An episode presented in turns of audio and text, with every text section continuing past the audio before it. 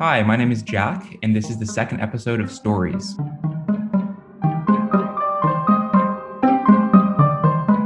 I'm Louise. I'm uh, currently in Paris. And yeah, we're really excited to bring you Lewis's story today. I'm Lewis Kirshner.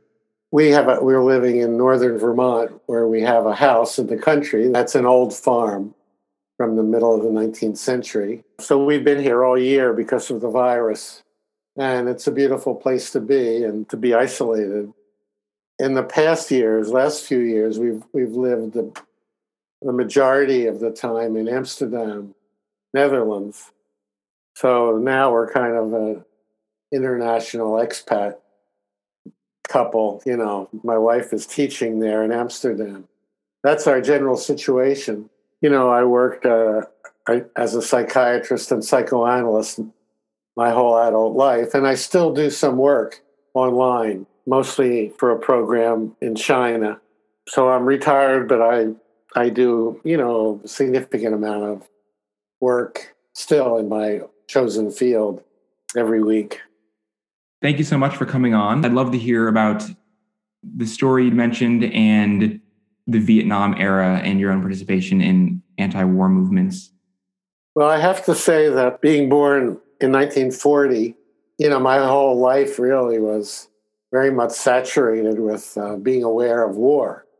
My father was in the army in World War II and when it was away from uh, me and my mother from the time I was about two and a half till five and a half, about three years. Uh, my mother and I lived with my grandmother, and we uh, listened all the time to the news on the radio, which was always about the war. And my uncle told me all kinds of rather far fetched stories about the war and my father's role in it. But I was very aware of it uh, as a little, as a young child. And my father came back when I was five and a half, and he went back into civilian life, of course, and we moved. So that was a big change in our way of life, very dramatic. Sometimes he would send me these letters or cartoons, and often they were censored because military mail was always censored. But he had made he got these cartoons. I guess somebody he knew got them so that he could send me these little cartoon postcards. Uh, and I knew where he was, you know, vaguely, not specifically because he wasn't allowed to say that in his letters. And I was very preoccupied with the Nazis as a little boy. There was a wreck of a submarine that washed up on the beach. My mother's younger brother was involved in working as a volunteer as a plane spotter from the roof of our building. And I don't know if it was a real job or just a pretend job, but he had a list. He had uh, a little um, list and pictures of different aircraft, and he was looking and identifying aircraft. And I guess at that time, especially earlier in the war, people were afraid of the Germans bombarding the coast or landing or something. And it definitely was a, an anxiety in my mind as a little boy. And then after the war, I soon went to elementary school. And then there were two big war events that occupied my mind a lot. One was the Israel War of Independence, starting in 1948. And then uh, shortly after was the Korean War started. A little unsure of the timing exactly, but I was very caught up in both wars. I remember very vividly when General MacArthur landed the Marines at Incheon, and uh, there was a U.S. invaded South Korea to protect it against North Korea. And I was very much identified, of course, with the Marines and the U.S. military and the war in Korea. that lasted till I guess I was in junior high school. And so then that, that war kind of came to an end uh, around that time. And then uh, I was very aware, of course, of uh, issues about bomb shelters were a big issue at that time in the U.S. And we would have bomb drills, and starting when I was in elementary school. Because of the fear of nuclear war. Fear of nuclear war, and I definitely, my, my friends and I were were afraid of nuclear war And I remember even having a nightmare about it when I was about 10 or 11. So then, when I was a little older, I, like most of the people I knew, uh, were kind of uh, against the idea of building bomb shelters. You know, it seemed a, a, foolish waste of effort because there wouldn't be any shelter if there were a nuclear war. And uh, that was the attitude. I got involved in uh, uh, protesting against bomb shelters. I didn't. I was not a hugely active protester.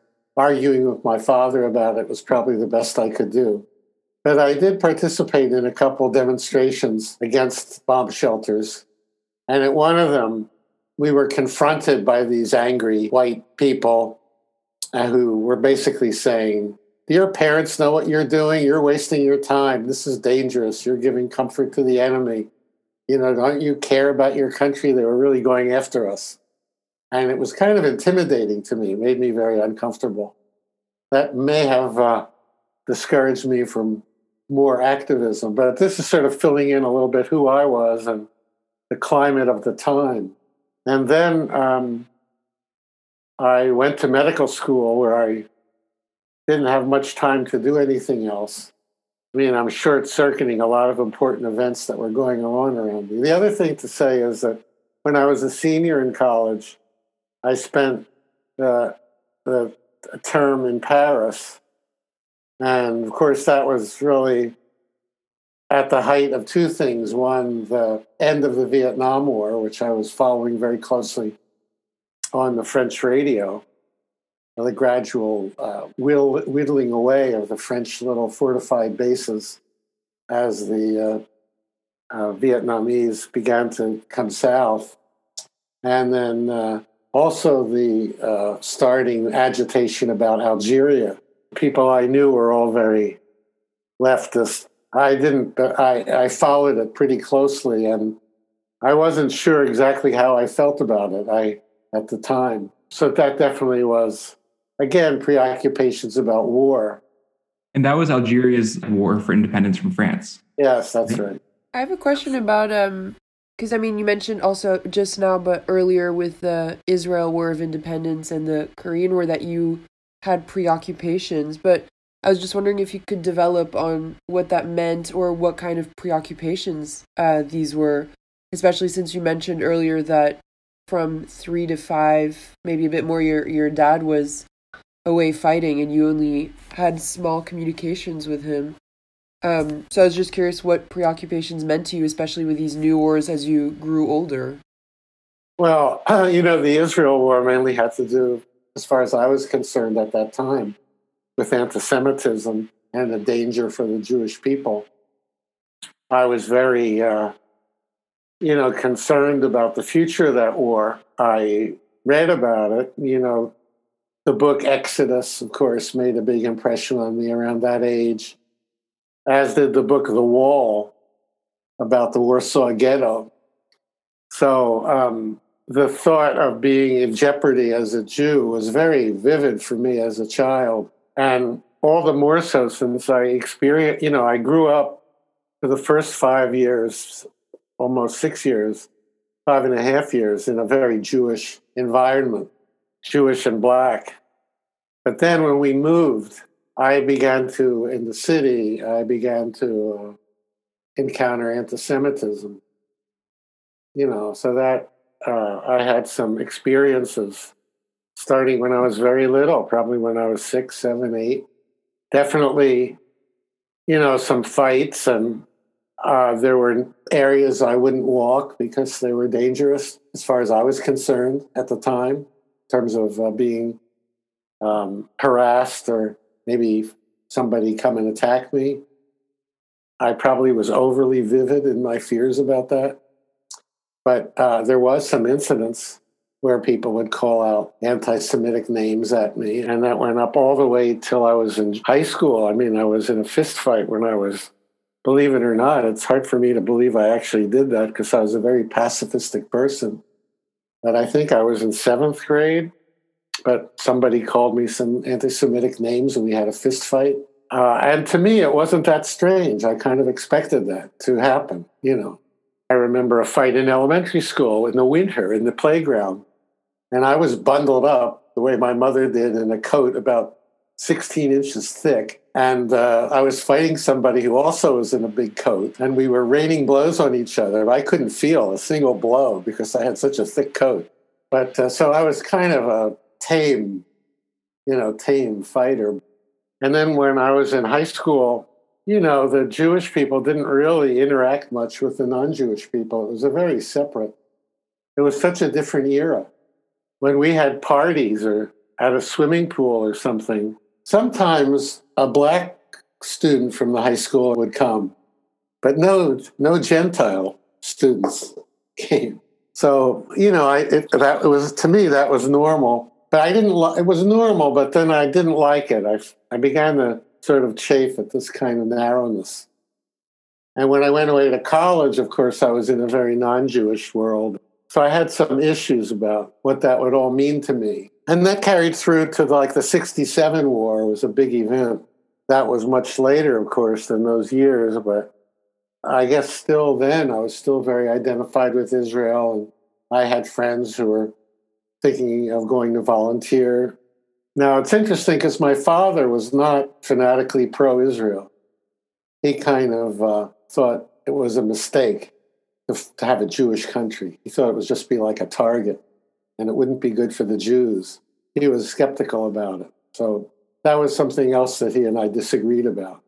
Yeah, so uh, then when, uh, while I was a senior in medical school, I had a fellowship to go to West Africa to study tropical medicine. I was, a, I was initially in Gabon.